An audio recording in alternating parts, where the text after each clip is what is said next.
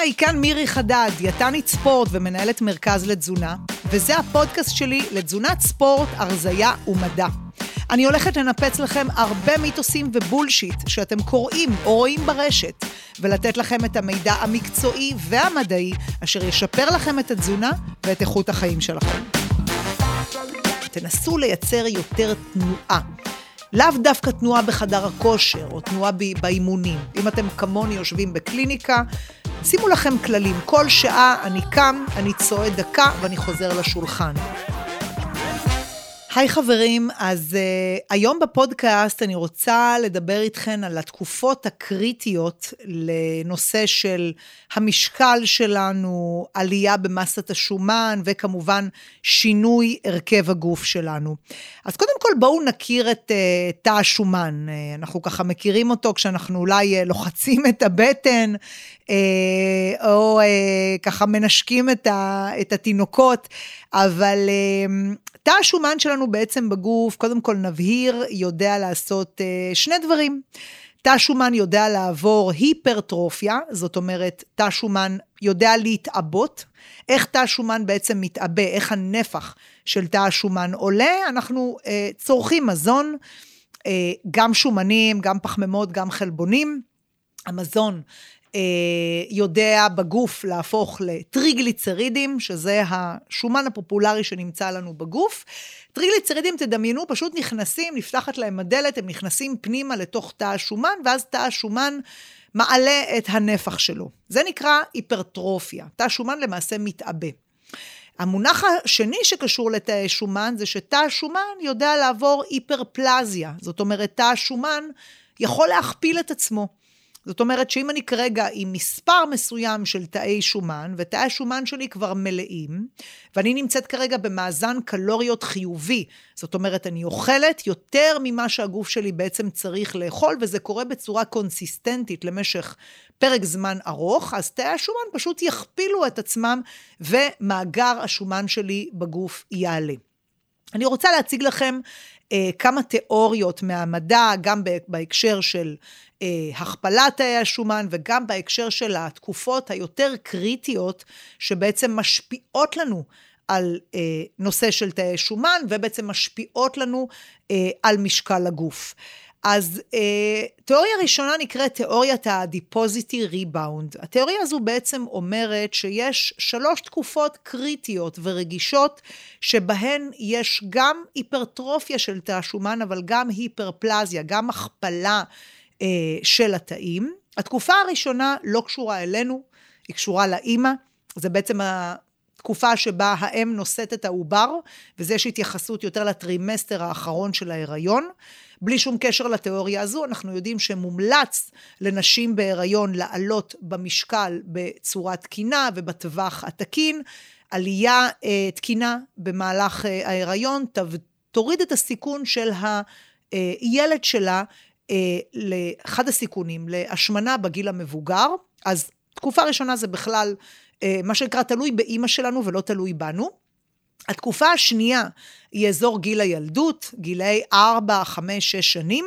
גם שם יש השפעה על הרגלי האכילה, הרגלי התנועה של הילד ופוטנציאל הכפלת תאי השומן שלו.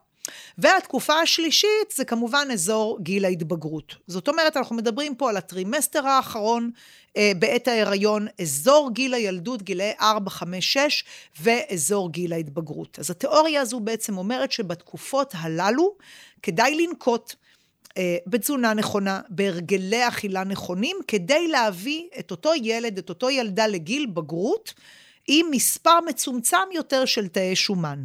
עכשיו, אני בטוחה שכולכם מכירים את המושג נטייה להשמנה. אולי חלק מכם השתמשו בו. אני, יש לי נטייה להשמנה, אני רק מריחה את הבורקס ואני כבר עולה במשקל. נכון? משפט שכולנו מכירים. אז מה זה בעצם נטייה להשמנה? נטייה אולי להשמנה זה המימוש של הפוטנציאל, של מימוש פוטנציאל תאי השומן שלי בגוף. אנחנו יודעים ש... יש תיאוריה שאומרת שאנחנו מגיעים לגיל בגרות עם מספר מסוים של תאי שומן, והמספר הזה נשאר. אנחנו יכולים אולי אה, להוריד את הנפח של תאי השומן על ידי דיאטה, אבל מספר תאי השומן קיים והוא הולך להישאר די קבוע ויציב לאורך שנות הבגרות. עם זאת, יש גם תיאוריות שאומרות שזה לא נכון, ותא השומן יכול להכפיל את עצמו, אה, וקיימות עבודות בספרות אה, בנושאים, בנושא הזה, ותא שומן יכול להכפיל את עצמו גם בגילאים מאוחרים יותר. לכן למשל אנשים יכולים פתאום בגיל 40 להיות בהשמנה הרבה יותר משמעותית, בהשוואה דווקא לגיל, אה, לגיל אה, תקופת ההתבגרות. אז שתי התיאוריות הללו קיימות. מה אנחנו יודעים עוד בנושא של משקל גוף, תאי שומן? אז אנחנו יודעים שלכולנו יש איזשהו מאזן אנרגטי שקיים. כל אחד מאיתנו קם כל יום בבוקר, ומה שנקרא, אני קוראת לזה התקציב פתוח. יש לכל אחד מאיתנו תקציב קלורי שהוא יכול לממש כל יום. לכל אחד יש תקציב קלורי אחר. אם אני בעצם צורכת יותר קלוריות מהתקציב, אני מייצרת מאזן קלוריות חיובי. איך הגוף שלי יגיב למאזן קלוריות חיובי? הוא ייקח את העודף ויתחיל לאגור את העודף במחסנים. אז המחסן הראשון שיש לנו בגוף זה מחסן הפחמימות, שנקרא גם מחסן הגליקוגן. אבל במידה וכבר המחסן הזה מלא, ומה שנקרא הדלתות שלו סגורות ומלאות, המחסן הבא, שקל אגב לאגור, אה, לאגור אותו, זה מחסן השומנים. כאמור, אני צורכת אה, שומנים, אני גם צורכת אה, פחמימות, אני גם צורכת חלבונים, אבל חלבונים אנחנו ככה, אני פותחת לכם סוגריים וסוגרת אותם, אנחנו נדבר עליהם בפודקאסט אחר ונקדיש להם את הדיון המעניין. צריכה עודפת של פחמימות, שומנים וגם חלבונים, תגרום לכך שהגוף יגיד, אוקיי, יש כאן, אה, יש כאן עודף, בוא, בוא ניקח אותו, נהפוך אותו לטריגליצרידים ונאגור אותו אה, כשומן, ואז למעשה תא השומן אה, מתעבה. אז מה אנחנו בעצם יודעים על הנושא של בקרת משקל לאורך החיים, ומעבר לתקופת הילדות וההתבגרות, איזה עוד תקופות הן באמת יותר קריטיות, ובתקופות הללו אנחנו רואים שינויים יחסית אה, משקליים יותר משמעותיים. אז לא מזמן פורסמה עבודה באמת, אחת העבודות המדהימות, אה, עבודה גדולה אשר אה, ביצעה מחקר עוקבה, מחקר עוקבה הוא מחקר תצפיתי. זה מחקר שמבצעים אותו למשך הרבה מאוד שנים, ופשוט עוקבים אחרי השני, אחרי אנשים שונים, ובודקים אותם, ורואים מה קורה איתם בהקשר לכל מיני משתנים שאני רוצה לבדוק. אז אחת העבודות המרתקות שפורסמה באמת לא מזמן, הראתה שאם אני מסתכלת על uh, משקל הגוף ועל ההוצאה הקלורית שלי, כאשר ההוצאה הקלורית שלי היא מאוד מאוד חשובה. כמה קלות ביום אני מבזבזת זה משהו שמעניין את כולנו. למה? כי כיום כולנו חיים בתרבות שפע. ולכולנו יש בעיה של עודף. יש לנו בעיה של עודף של מחסנים. הנטייה שלנו היא לאכול יותר קלוריות. מכיוון שאני אוכלת יותר קלוריות ואני נמצאת באיזשהו מצב קבוע של עודף, אני בעצם כל הזמן אוגרת שומן. האתגר של כולנו הוא, לי, הוא לייצר, לא לייצר את אותו עודף, להיות מה שנקרא מאוזנים בין ההוצאה הקלורית להכנסה הקלורית. אותה עבודה הראתה שגם כאן יש ארבע תקופות קריטיות לנושא הזה של הוצאה קלורית, ומכאן לנושא של בקרת משקל. אז התקופה הראשונה היא כמובן גם כאן נושא של שנות החיים הראשונות, שנה, שנתיים ראשונות אה, אה, לחיים, כמובן שכאן ההוצאה הקלורית ביחס למשקל הגוף שלנו היא יחסית מאוד מאוד משמעותית. התקופה השנייה, זה גם כאן אזור גיל ההתבגרות, גם כאן יש עלייה בהוצאה הקלורית. לא סתם אתם רואים את המתבגרים שלכם שואבים את המקרר, יש לכך גם הצדקה, באמת ההוצאה הקלורית עולה, חילוף החומרים עולה והגוף דורש יותר קלוריות. התקופה השלישית, וכאן אני הולכת להפתיע ולנפץ פה איזשהו מיתוס, אה, זה לא גיל 40, כמו שכולנו אומרים, אה, בגיל 40 חילוף החומרים שלי ככה מתחיל לרדת, וזו הסיבה שעליתי במשקל. הסיבה שעלינו במשקל בגיל 40 זה כי שינינו לייפסטייל, זה לא קשור, אבל סך הכל ההוצאה הקלורית שלנו אה, נשארת די יציבה בשנות הבגרות. אה, היא יכולה, היא בעצם תשתנה בצורה יחסית משמעותית באזור גיל 60. שם בהחלט יש אה, אה, שינוי וההוצאה הקלורית יורדת משמעותית.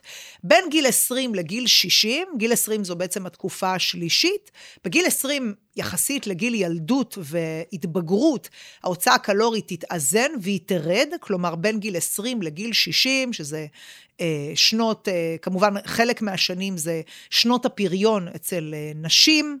שם אנחנו חווים איזשהו פלטו בהוצאה הקלורית. אני כן אציין שהמון אה, נשים אשר אה, חוות את גיל המעבר, שהממוצע שלו עומד על 51 שנים, גם כאן יכולה להיות ירידה בחילוף החומרים הבסיסי בשל הירידה ברמות האסטרוגן, ותהיה לכך השפעה על ההוצאה הקלורית אה, היומית, וכאן כמובן תהיה גם השפעה על משקל הגוף. אז אם אנחנו צריכים ככה לקחת את התקופות הללו, אזור גיל 20 עד גיל 60, יש שוב לייפסטייל אה, שמשתנה.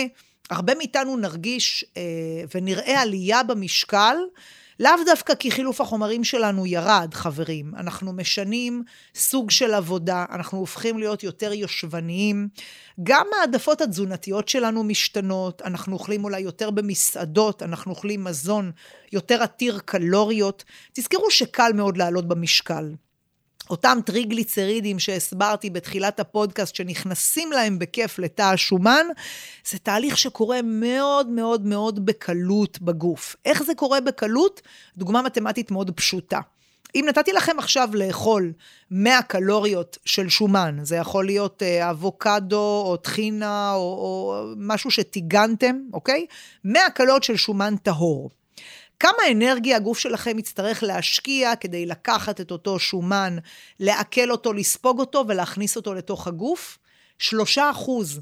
כלומר, אם צרכתם 100 קלוריות של שומן, הגוף צריך מתוך המאה רק שלוש קלוריות בלבד כדי לטפל בשומן שצרכתם. אז תדמיינו מצב שאתם צורכים עודף של שומן. אה, זה יכול להיות איזושהי שקית של ממתקים, זה יכולה להיות ארוחה כיפית במסעדה, וכולנו אוהבים להתפנק, ולהתפנק זה כיף. אז את אותן, אה, את אותן עודף של קלוריות, הגוף הופך לשומן, ושומן ככה נכנס לתוך התאים, מנפח אותם ומעלה את מאגרי השומן. אז איזה טיפים אני רוצה באמת לתת לכם? א', בואו נהיה מודעים.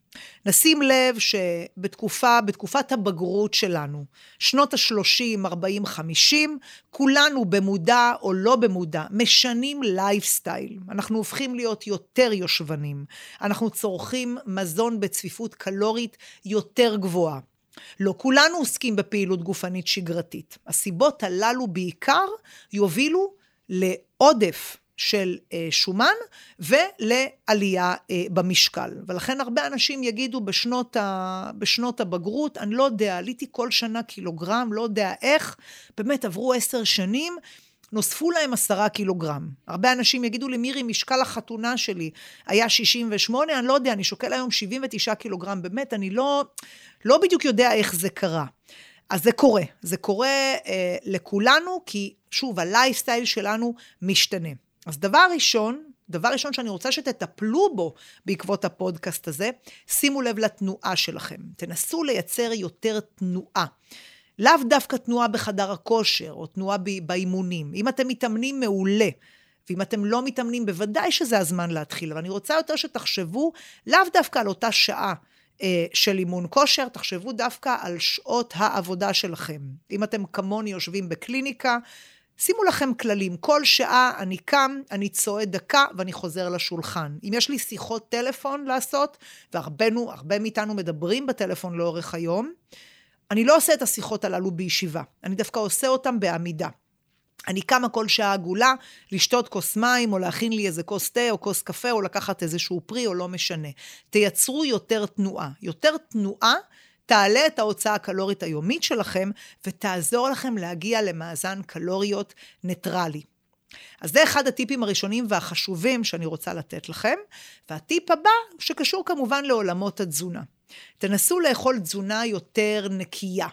תזונה יותר נקייה זו תזונה שהיא לא דחוסה, בהרבה קלוריות, פחות מזון אה, מטוגן, יותר מזון שאתם מבשלים בעצמכם, פחות מזון אולטרה מעובד, שאנחנו גם נדבר עליו בפרקים הבאים. מזון אולטרה מעובד זה מזון שהוא מאוד רחוק מהצורה הטבעית שהוא הגיע. למשל, קורנפלקס הוא מזון אולטרה מעובד. אפשר להתווכח אגב אם הוא טוב או לא טוב, כי אמנם בדגנים, בקורנפלקסים, זה מזון שהוא אולטרה מעובד, הוא מאוד שונה. תירס שנמצא בקורנפלקס שונה מאוד מתירס שנמצא בשדה. אבל מצד שני, אם הכניסו לי בו, העשירו לי אותו בוויטמינים, מינרלים, סיבים תזונתיים, אז הוא לא רע לגמרי, יש בו גם בהחלט בנפיט תזונתי. איך אפשר לדעת האם מוצר המזון שאני קונה הוא טוב לי או לא טוב לי? אנחנו בהחלט נדבר על זה גם בפרקים הבאים. מה עוד אנחנו יודעים במדע מעבר לארבעת התקופות באמת היותר קריטיות לשינוי בהוצאה הקלורית, ומכאן ההשלכה על אה, משקל גופנו ופוטנציאל ההשמנה שלנו. אז אה, בואו נדבר גם על אה, רקמת השומן ברמה הבריאותית. בעבר חשבנו שרקמת השומן, תפקידה, מעבר לזה שזה מאגר, תפקיד של הרקמה הזו זה לספק אנרגיה. זאת אומרת, אם פעם חיינו בתקופה של חסר, ובמידה והיינו נזרקים לאי בודד ולא היה לנו אוכל, המטרה של רקמת השומן הייתה לספק לנו אנרגיה, לדאוג שמה שנקרא נצליח לשרוד כבני אדם. היום אנחנו חיים בתקופה של אה, שפע, אה, יש אה, לצערנו עדיין רעב בעולם, אבל במדינתנו אנו ובמדינות רבות נוספות בעולם, אין בעיה של, למר, למרבית האנשים אין בעיה של חסר קלורי, ואנחנו חיים, סובלים היום ממה שנקרא ממחלות של עודף של קלוריות. אז אנחנו יודעים שהמיקום של מאגרי השומן ושל רקמת השומן בהחלט קשור גם לתחלואה. למשל, אם אתם אוגרים יותר שומן מהרצוי באזור, אה, מה שנקרא בהשמנה הגסית, באזור האגן, הישבן היריחיים, אז אולי מבחינתכם אה, זה פחות רצוי, אבל ברמה הבריאותית, אותה רקמת שומן שאגורה באזור הישבן והירכיים לא תעלה לכן את הסיכון לתחלואה קרדיו-מטבולית, לתסמונת מטבולית. לעומת זאת, אם אנחנו אוגרים רקמת שומן מעבר לרצוי באזור של הבטן, ומה שנקרא אנחנו סובלים מהשמנה אה, בטנית, אותה רקמת שומן שבעצם אגורה בבטן עשויה להפריש אה, ציטוקינים, ציטוקן, ציטוקינים אלו תרכובות לא רצויות שעלולות להעלות את הדלקת בגוף ועל ידי כך להעלות את הסיכון שלנו למחלות לב וכלי דם.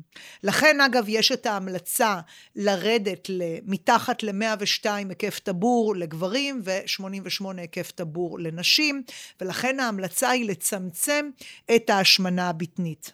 צבירה של שומן בטני באמת ברמה הבריאותית עשויה להעלות את הסיכון למחלות.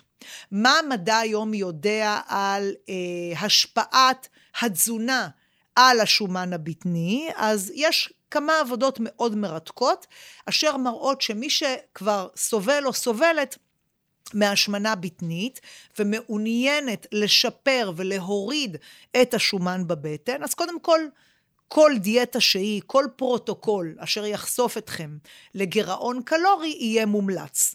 יש כמה עבודות אשר מדברות על אה, פרוטוקולים של גירעון קלורי, הפחתה של אה, פחמימות מהתפריט ושגרה, שגרה בנושא של אה, פעילות גופנית, גם ביצוע של אימוני התנגדות וגם ביצוע של אימונים אירובים. זאת אומרת, בסופו של דבר, פעילות גופנית, אה, במידה ויש עודף משקל בבטן, חשיפה לגירעון קלורי, לתפריט שהוא פחות קלוריות ממה שאתם צריכים, זה בהחלט יעזור לכם להוריד את ההשמנה הבטנית.